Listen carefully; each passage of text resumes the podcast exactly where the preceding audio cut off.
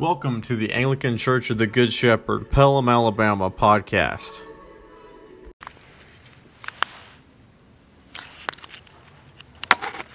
Let us pray.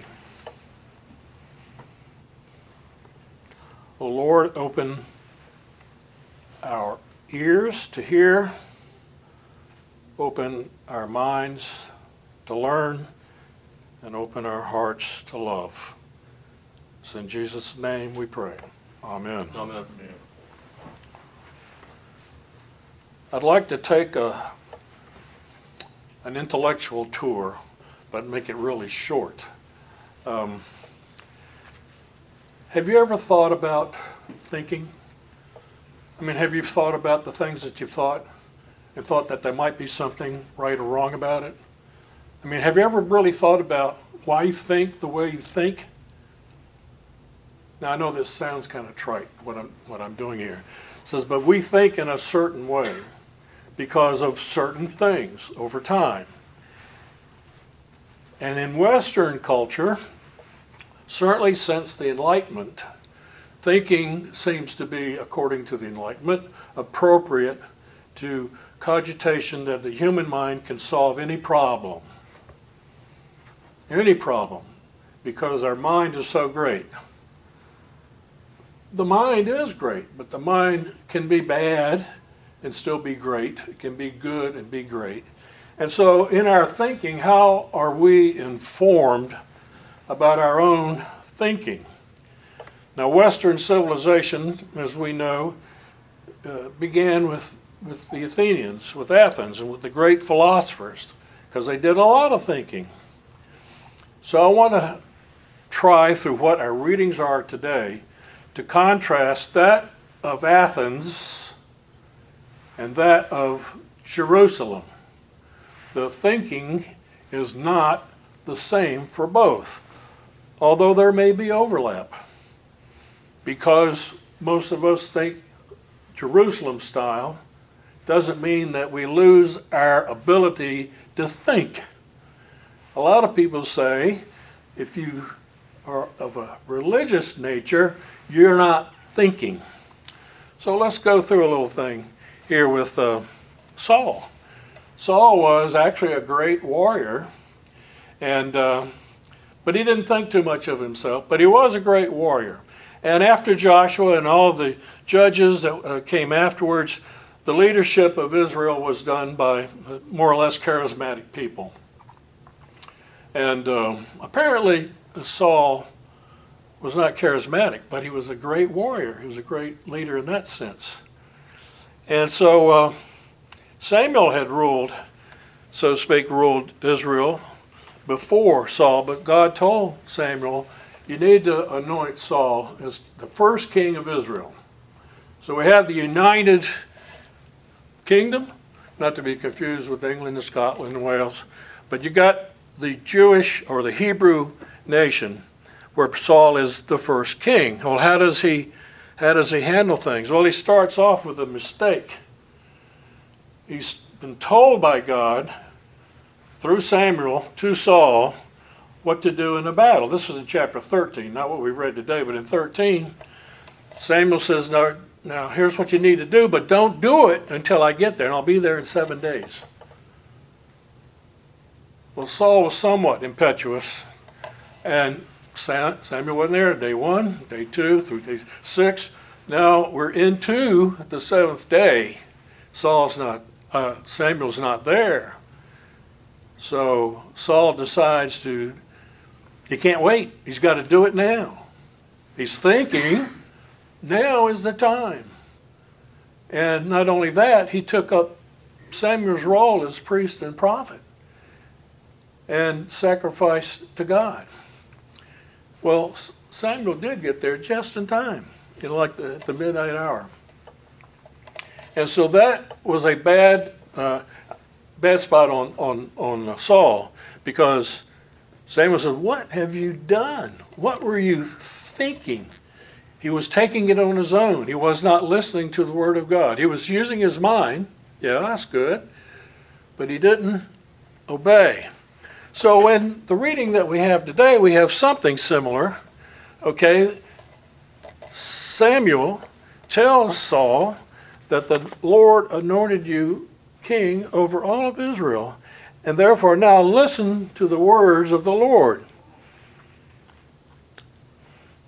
So he got the word, and things didn't really go right. He went in to attack that. God gave him reason. That sounds terrible when someone who's not uh, uh, familiar with the scriptures and they hear what happened here in chapter 15 says, Well, I don't want to worship a God like that. But God gave him instructions to get uh, a, a, war done, a, a victory done. I think of God's history from the beginning, right on up until the birth of Jesus. God had, God had a struggle. He was dealing with these Israelites who just wouldn't do what he said. They would not obey him. They just wouldn't do what he said. They were thinking, well, I need, I need this, I need that, and I'll make myself another idol. They had a very difficult time following the commandments of God. So here you have Saul who wouldn't listen. Okay? And so he did defeat them almost, but he took the king Agag. He took him as uh, uh, he saved him. And uh, uh, he took some of the sheep and everything else, all the good uh, livestock. He, he, took took all of that. And Samuel confronted him about it later. So what what, what is that here? What, what do I hear? I hear all of this, these sheep bleating. What's going on? And he told him.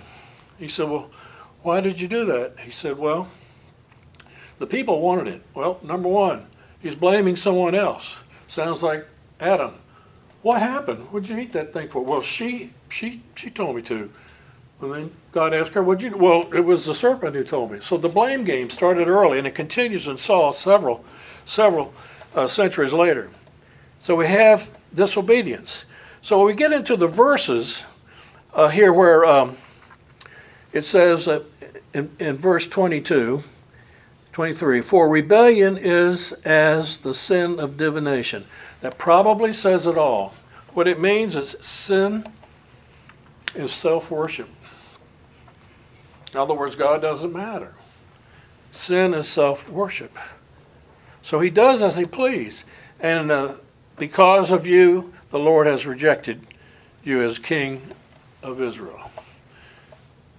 He still served as king until his death. And he found a better guy to take his place, but he was too young. So I guess God had to wait, let him let David get a little bit older before he could take over. But get the gall of Saul. He says, Pardon my sin and return me that I may bow before the Lord. Well, he's going to do all of that, but he's also saying, Come with me, Samuel. Samuel says, I'm not going. You sinned against the Lord. You didn't follow his words. But I did most of it. I did most of it.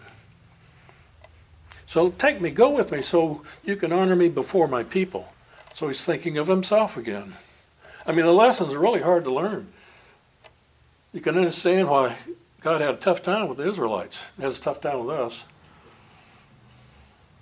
Saul rejects. And God regrets. Isn't that a strange thing? Three times in chapter 15, it talks about God having regrets on anointing Saul as king. That doesn't sound right. God's supposed to be immutable, but that makes it sound like God is cold and indifferent. Well, God is not cold and indifferent.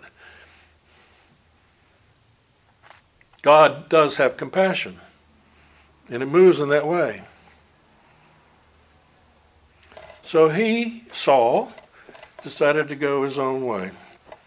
He had his own thoughts about how things ought to go even though it was a prophet there telling him what to do for God, from God. Compare that to Abraham.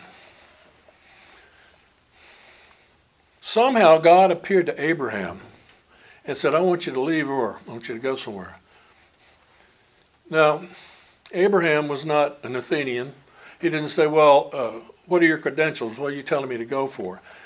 Abraham just simply went. And then he made promises to Abraham and said, I'm going to give you children. Oh, that's funny. My wife is 90, I'm 100. But it did happen. He gave him Isaac. And then God the inscrutable ways of God. God told Abraham to kill his son. God, uh, Abraham did not say why. So he went through the process, and then the angel of the Lord stopped him. So Abraham was not that type of thinker which had to analyze the actions of someone superior to him. The difference between Athenian thinking and Jerusalem thinking. I know Jerusalem didn't come until years later, but Jerusalem as being the city of God. In the gospel this morning, Jesus calls his first disciples. And uh, this is a wonderful story. And uh, so he's by the seashore. He's going to preach to the people, big gathering. So there were two, two boats. This was in the morning, apparently, because the fishing is usually done overnight. Better fishing at nighttime. And uh, there were two boats. He gets out in one to preach, and then he asked them to go go fish. And, and Peter says, "We fished all night. We, we're tired. You know, there's there's nothing out there." He said, "Well, fish on this side of the boat." And of course, he rolled in ro- rolled in a lot of fish. Now we have to think about Peter. Jesus called Peter told him what to do. Peter did it, and then all the fish came in. A miracle. They couldn't get that fish. And what happens to Peter? He falls at the knee of Jesus. Peter knew instantly that Jesus was in a different realm.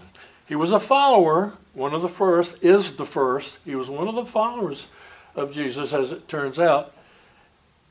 But this is when things changed for Peter. He fell on his knees. He knew. He didn't ask for any qualification, although, in one sense, the fish coming in was a qualification. But he didn't ask anything of Jesus. He fell to his knees. Get away from me. You're in a different world than I'm in. I'm a sinner. Peter knew. Now, I say at this point for, for Peter, at the, at the part where it says, and when they brought brought in their boats to land, they left everything and followed him. And they said, We'll make you a, a gatherer of men or a fisher of men. We've heard that term too. I don't think at this point that this was a call to discipleship. At this point, this was a call to Peter to be an agent of the Lord. Peter was number one. Peter became the leader of the apostles, but I think this was this was agency. Discipleship came later. Discipleship came after the resurrection when Jesus was walking and talking, and the last thing he said, when you look at the, the last of uh, Matthew 28, that's when he called to go out and preach to all the world. Calling discipleship. And following that, 50 days, we have Pentecost where the world gathered. So how is discipleship discipleship manifest? We'll use Peter on the reading from this morning. Can you see the continuity of all the readings that we do? The readings that we're doing now are from the 1662 and the 1540 prayer books. And it's, it's really good because there is a continuity built into it, and, we, and in the case of the Old Testament, we read the whole chapter. Right, Mike? He loves reading all those those wonderful names that come out of there. So, what does discipleship look like? What happens after you're called to go out and preach the gospel to the ends of the earth? Well, that's what Peter did, and we read about it this morning. We may not have the con- total context there, but he's telling us how we should live.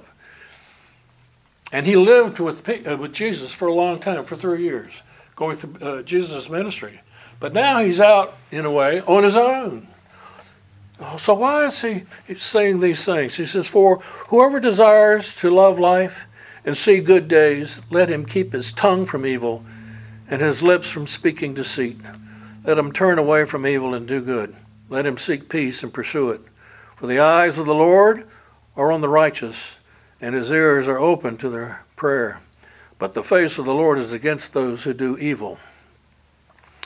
And a little bit later in that reading for this morning, it says, Have no fear. Well, why would he tell him, Have no fear and uh, do not be troubled? He was probably in Rome under the persecutions by Nero. And so, what Peter is telling those that he's preaching to is that you're going to have a lot of suffering. This, this part of uh, First Peter is talking about suffering. You love the Lord, you do good, you don't return evil for evil. It's hard to do. It's difficult to do. What we want to do is get back at whoever does evil to us. This is not Athenian thinking. This is revelation. This is Jerusalem thinking. You must be crazy. Tertullian. Remember the early of the church fathers? Tertullian says, I believe because it doesn't make sense.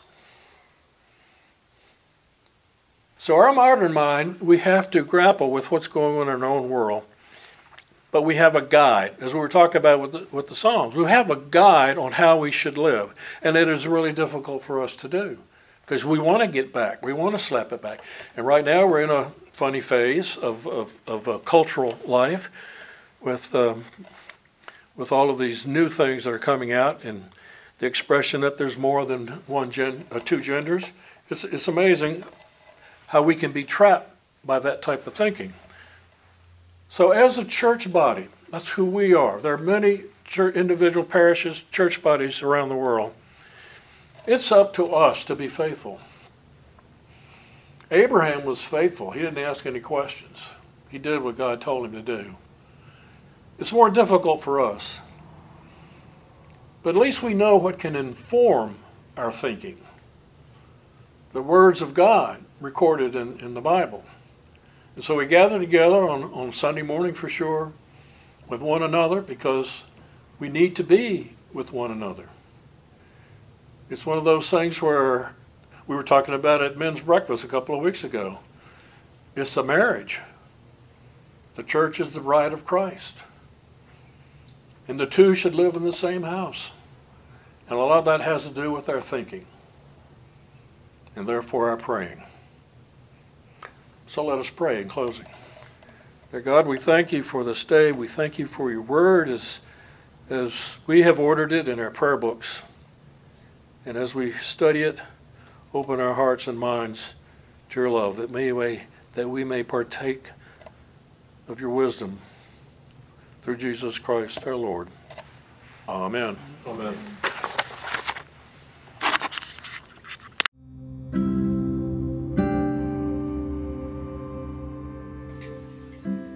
Thank you for tuning in and listening to the podcast for this week.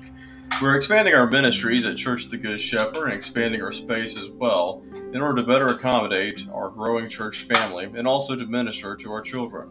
If you feel led to give, please feel free to text the word SHARE to 1 888 364 GIVE. Or additionally, visit us at www.goodshepherdacna.com and go over to the menu item listed Donate to donate online. We appreciate any help that you can give, and we hope to see you soon. Come visit us on Sundays at 9 a.m. for Bible study and at 10:30 a.m. for Sunday worship. God bless.